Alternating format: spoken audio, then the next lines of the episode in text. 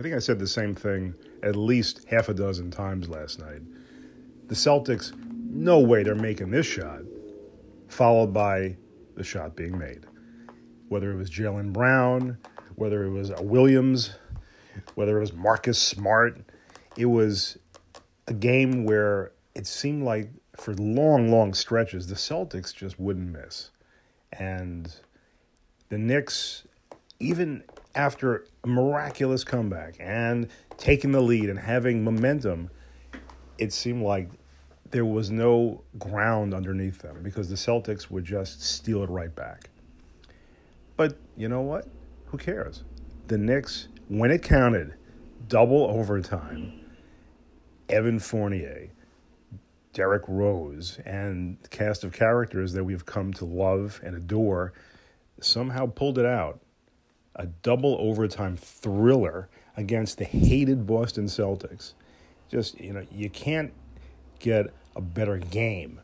We can have a better experience and not lose our minds, but the Knicks played a very different type of game than we're used to, especially with last year's Tom Thibodeau team.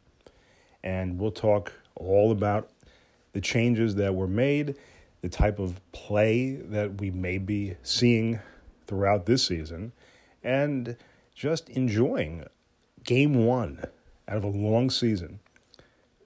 Welcome to 1973, a New York Knicks podcast. My name is Alan Feller.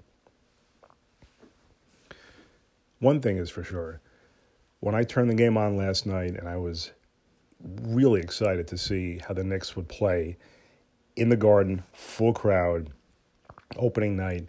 And for a little while, there was definitely a sense of, oh boy, we're, we're not quite there yet. And the reason being, uh, Jaylen Brown was just not missing.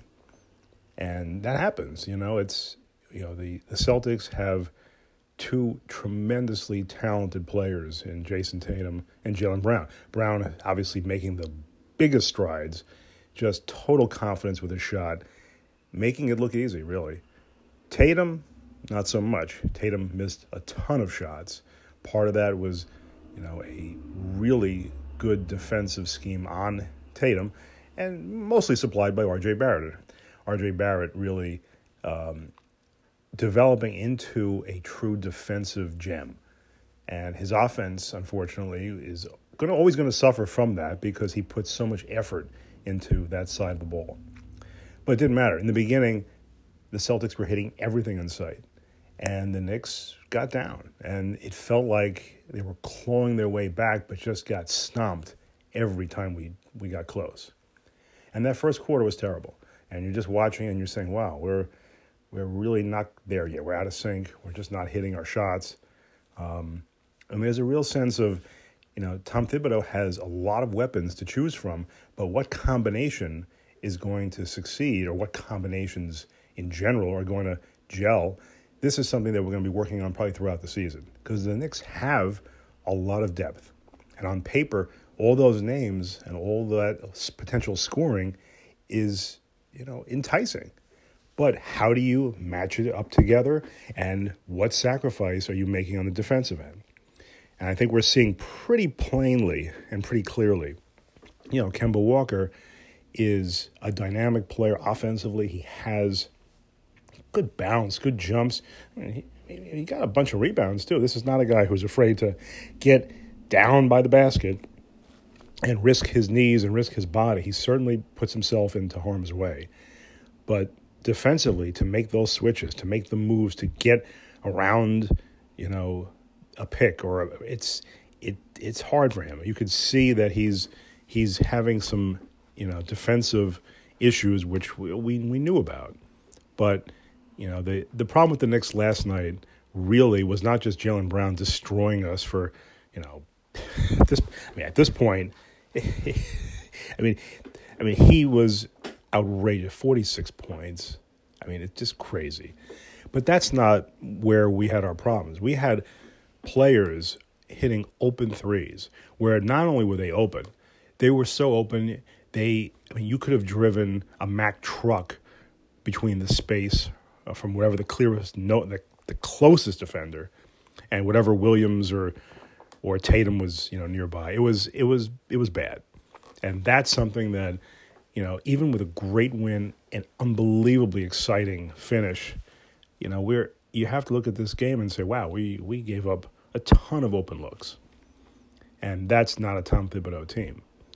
And you know part of the Thibodeau strategy was even if you're going to have players on the perimeter with good spacing and you have to get to them, just get to them just put a hand in their face, just go towards them so that you potentially, you know, alter a trajectory or change, you know, the, the comfort zone of the shooter. But the Knicks didn't really do that last night, and it, it killed them because the big comeback toward the end of regulation and the continuation even into the uh, overtime is we let players get their shots without much of a resistance. And I think that was something that we have to work on. Part of it is just we have new people. You know, it's a new scheme, it's a new set of rotations. So we're going to see some problems. There's no question. But you know what? That's you know, that's what happens when you're a Knicks fan. You always start with the negatives. You start with the, the things that bug you. So you know what? Let's get off of that a little bit and let's go to things that were friggin' awesome. And we have to start with our friend, our French savior, Evan Fournier, who it seemed like every time a big shot had to be made for the Knicks to push them back in, he made it. I mean, 32 points, first game.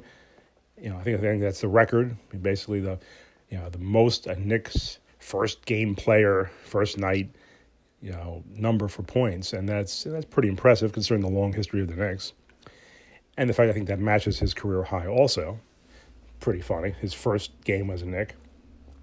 But what Fournier showed you, it, it wasn't just his shooting touch from three and his you know his confidence and his patience, letting a defender blow by him and take a quick two step, hit a three. I mean, tremendous, great coordination.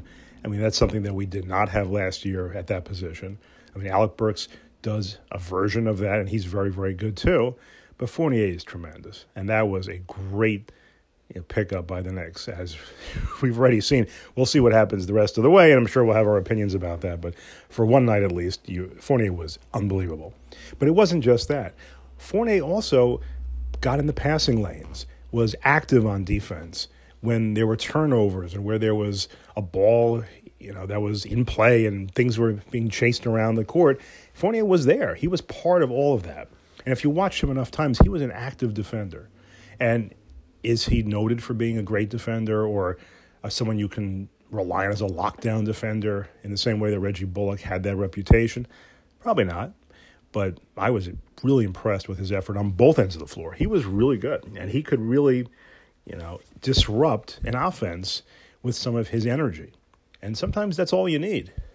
So what he gave you was you know, was great because you need another scorer besides Randle to rely on, especially in these moments toward the end of a game. Because Randle, as he's still, you know, he can't get rid of this or can't shake his uh, his tendency to just try to take over a game, be the man, hit the big shots, take control, and that's. You know, he had to do that when he first came to the Knicks. There was no other option, and that really didn't serve him well and put him in a very bad light. Last year, he had a magnificent renaissance season. Just totally changed the direction of his game and became a really great player. And part of that was shedding some of that hero ball mentality. This year, you know, it reverted back a little bit in this game, and he and he did deliver. He was he was really good for a good long stretch of the first half when nobody in the Knicks was doing much. So you give Julius Randle a lot of credit. Um, yeah, and you still you know you love his passing too because even when he's completely into his offensive zone game and he's moving, he's ready for his shot. You know, he'll spot R.J. Barrett on the on the side of the floor and hit him for a, jumper. You know, and it's and his passing does have that crispness to it. He can get the ball pretty well. His pass to Mitchell Robinson, you know, in the paint, pinpoint accuracy, tremendous pass, which not just allowed Mitch to extend and get a great slam out of it, but also, you know, that's a crowd pleaser. That's something that Knicks fans really love is that, you know, that pass. So it was you know he played a great game too, and by the end, of course, you know you're you're toast, and the Knicks were putting all their heart and soul into this game to beat the Celtics because it's not just opening night at the Garden, it's the Boston Celtics coming to the Garden. You want to beat them, you want to show Boston who's boss, and the Knicks, you know, they didn't give up, they didn't surrender that, you know, they really fought for that. And Randle was a, you know, he's a warrior, and I think that's you know, the type of things we used to talk about Patrick Ewing. We used to put that label. He's a warrior. You know, he the sweat, the fight. There's so much of that in Randle. And you could pick apart Ewing's game too. And there were flaws in Ewing's game and his he wanted to get the ball all the time and it was, you know, a constant struggle as a Knick fan said, well, you know, we're playing this two man game with Ewing all the time. He's taking every shot and but you had faith that in the end he would really, you know, prevail and and carry the Knicks to a victory. And Randle has that same mentality. He's going to keep fighting and try to get that victory, whatever he can do. Great game by Randle, and you know it's it's it, that part. You know, you're seeing the continuity from last year, and it's and that's hardening. We don't want a regression. We don't want a reversion to, you know, the previous years Randle, where it was you know it was a struggle. The other tremendous effort has to go to R.J. Barrett. I mean, R.J. Barrett in the first half just nope, basically just not scoring. Didn't score points. He was trying to get his footing. He wasn't comfortable. He wasn't out there a tremendous amount. Part of that, yeah, he wasn't in the flow. I mean, his defensive presence certainly, you know, it had an impact on Tatum, eventually Brown as well. But what R.J. Barrett is becoming is is a player who's focused on a two way um, effort. He's a player who's looking at the whole game, not just where do I get my points, how do I extend my shooting, how do I get to the basket and finish better. I think for him, it's also how do I put the clamps on my opposition. And he is a tremendous defender. And when he is all locked in, he is disrupting the opponent's offense. And that showed in the second half, really, especially, and the rest, you know, the remainder of the game after that. He was he was all over the place. He was great defending a, a very you know tough Celtics you know wings that combination that are just you know brutal to follow and brutal to, to stop. So you give R.J. Barrett a lot of credit. He was he was playing within himself, but he was also you know he was a key figure for them to maintain you know, their composure.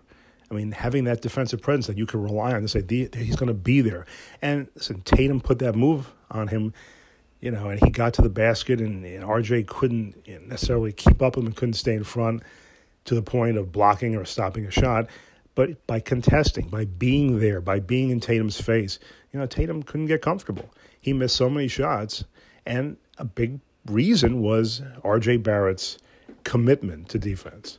And you and that's right now, that's what we need because we've lost some defending.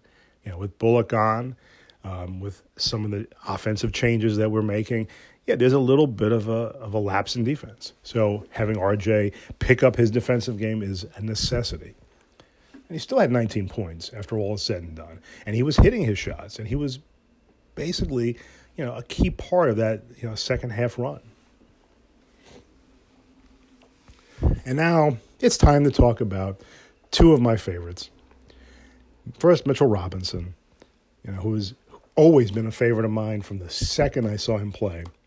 And the thing about Mitchell Robinson, he's completely out of shape. He's completely out of sync. He is not his usual self. He doesn't have his same hops. He doesn't have his movement yet. He's maybe he's learning how to work within himself with his with his new body type, with his muscles and everything else. But Mitchell Robinson versus every other Knicks center is it's night and day. I mean, Mitchell Robinson is disrupting shots. He's a guy who's going to block shots. He's a guy who who can get that crazy hard rebound. And you put the ball to him around the basket, he's going to score. I mean, he was outstanding. And he's not even close to being Mitchell Robinson that we're used to. I mean, he's still operating about five or six degrees slower, you know, than we're accustomed to. And as far as durability, you know, it's if you asked me a week ago, two weeks ago, would we be seeing Mitch anytime soon? Would we have confidence that he's going to be anywhere near the player we need at this point? I'd say no. I'd say based on everything I was hearing, he was a, a slow, you know, reentry into into the league, into the game, just working through his injury uh, rehab. Instead, before you know, he's he was back, you know, back in the Knicks lineup for pre end of the preseason. He's in the lineup again for game one, and he's given you 34 minutes. Get you 17 rebounds. You know, 11 points. He was tremendous. I mean, what do you do without Mitchell Robinson? You know, Noel was not available to back him up. Taj Gibson was not available. So he, between he and Sims and, you know, and plus the small ball lineup that we'll talk about too, they were, you know, Mitch was great. And can you imagine when he's himself and when he's playing with his usual verve and, and bounce? And, you know, this is, he's a game changer, especially, you know, when an opponent sees him in the paint. That's just my favorite thing in the world. They say, well, I, I can't stay here. I'm not getting my shot off. So Mitchell Robinson really was, you know, a difference maker. And he's not himself yet. So love talking about Mitch, love his game. I mean, his I mean, when he slams a ball into the hoop, it's it changes how the crowd reacts too. There, and I think, and the other player we'll talk about in about two seconds has the same effect. Certain players just change the energy in Madison Square Garden, and that can be a good thing or a bad thing, because sometimes the Garden crowd can put too much pressure or too much um, electricity into the air, which can affect the Knicks negatively, because all that pressure, all that energy will make you do things yet your normal brain would say maybe hold off on that or don't do that or make a different decision. So the energy of the garden can also have that strange other effect. But in a in a time or in a uh, part of the game where the energy is flagging and the garden is a little bit timid or tired or just off because you know the crowd is a big part of the Knicks success you know, when they're when they're doing well because of that energy. But when Mitchell Robinson slams the ball in there, that crowd erupts, and that just takes the other team, you know, out of their game a little bit, and puts a little bit extra air beneath the wings of the Knicks. The other player that does it is Obi Toppin. Now, Obi Toppin, 14 points, played 28 minutes. Now, if you told me some point last year, before the playoffs, that Obi Toppin would be a major factor and contributing factor opening night, you know, a big part of the Knicks' success, I would say, well, that's hard to believe because we're not getting much of an Obi um, response this year. But Obi, starting with the playoffs last year, hit a little bit of confidence, that little bit of a lift that he provided, and his heart and his work ethic. I mean, what you're seeing this year is, you know, it's bearing fruit because Obi is you know, he's an active player. He's defensively, he's all over the place. And then offensively, he can finish. He's a player who can, in traffic, take the ball to the hoop, get his basket. I mean, half the time he should be on the free throw line for a three point play. It seems like every time he's going up for a shot, he's getting some physical contact, not getting called necessarily. But you know, but his slams too also changes the energy of the garden. Obi was great. And that small ball lineup, which we saw a little bit in preseason with Randle and Obi Toppin, is you know it's a it's a scoring threat. It's a scoring uh, squad basically. It's a team that when you have those guys on the floor together, they provide different things. Obi is an energy guy. He's a soaring to the basket guy. He's an active defender. Randle is your anchor, who can obviously take the ball up. He's your big man. He's pushing, you know, he's pushing his, you know, himself on an opposition, and it's, you know, it's a really strong offensive lineup. Now, offensive rebound wise or rebound wise, having no Mitch in the middle or no Nerlens Noel, obviously last night couldn't help it, or any other center, yeah, you sacrifice it. And the Knicks showed that because offensive rebound wise, we were destroyed and you know every big offensive rebound went to the Celtics, and that also allowed them more opportunities to shoot and eventually tie the game and get this game pushed into overtime. So the small ball lineup is great to get you back in the game or give you some points in a hurry. But you, you got to be careful with that too because you lose some rebounding and some uh, shot blocking as well as you know, you know the things that a center gives you. Now, the guard position last night was a really mixed bag, and you know it's it's a little it's a little concerning because you know you have Kemba Walker who you know who made some big shots. He hit some big threes. He's still active defensively. Of course, that's that's going to be the problem. Derrick Rose had a rough beginning, not in the flow, but of course, Derrick Rose being Derrick Rose, he picked it up at the end of the game and was a real clutch factor in that double overtime. Hit the big shot you know, settled everything down, and, and that's what he gives you. He's a, he's your closer. I mean, he's our Mariano basically. A game that Derrick Rose is finishing, you you get that professionalism, you get that former MVP confidence, and you need that, and that's a huge part of also how you close out a game. So Rose gives you that.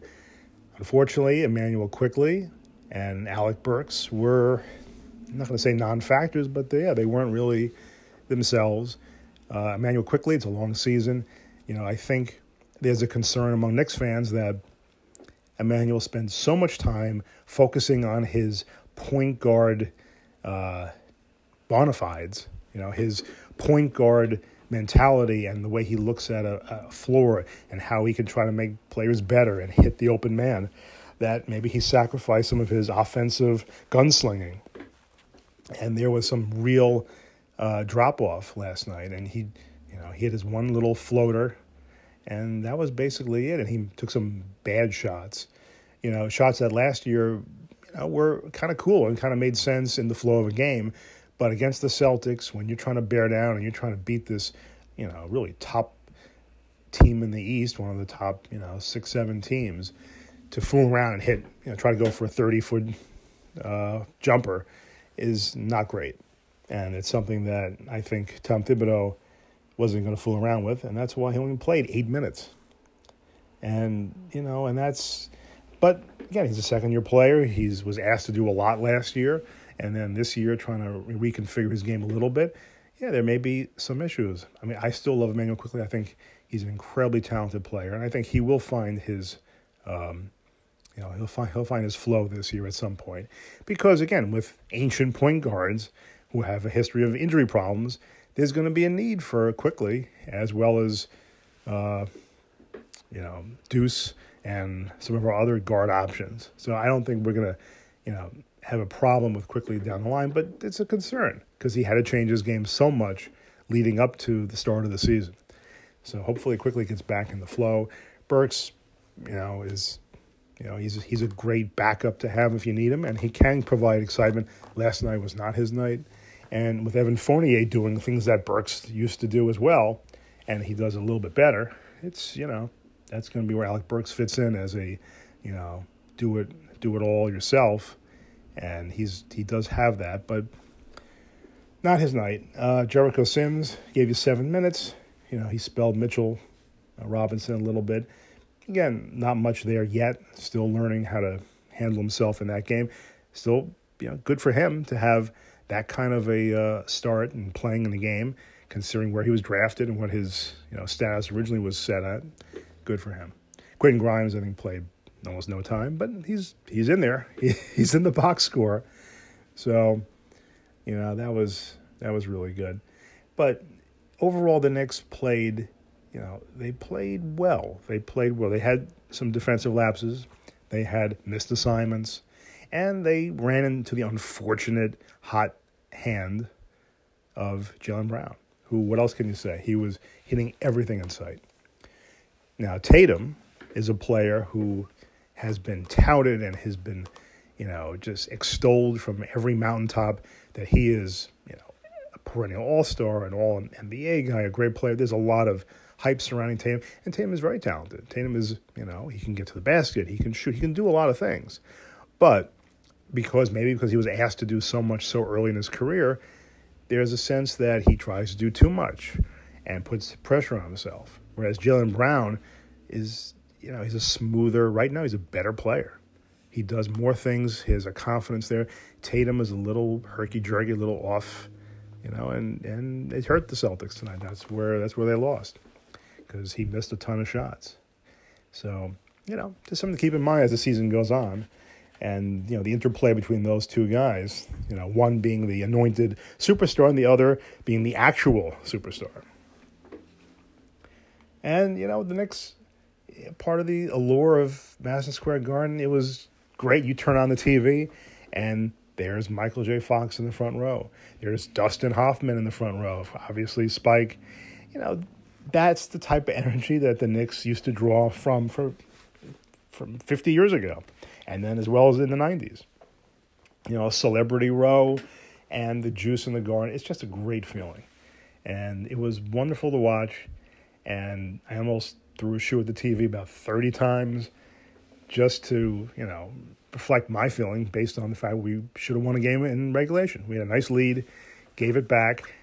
You know, the biggest, my biggest issue was coaching to the last couple of seconds. You have a three point lead, you only have a few seconds on the clock. Why even let the Celtics take a three pointer? Especially the way the Celtics were hitting shots. Foul them, put them on the line. The most they're going to get is two. And then you have a, still have a one point lead, and then you can always hopefully hit some foul shots or get a quick rebound, throw the ball up in the air, game over. They didn't do that. They let they let the Celtics actually take a shot with a few seconds left, and of course they hit it. And that's the way the game was going anyway. So I wish they had coached a little bit differently to maybe not give us three strokes on the way out the door. But the Knicks prevailed. Great first game. Uh, a lot of things to go over as the season goes on, but you know what? Just a great win.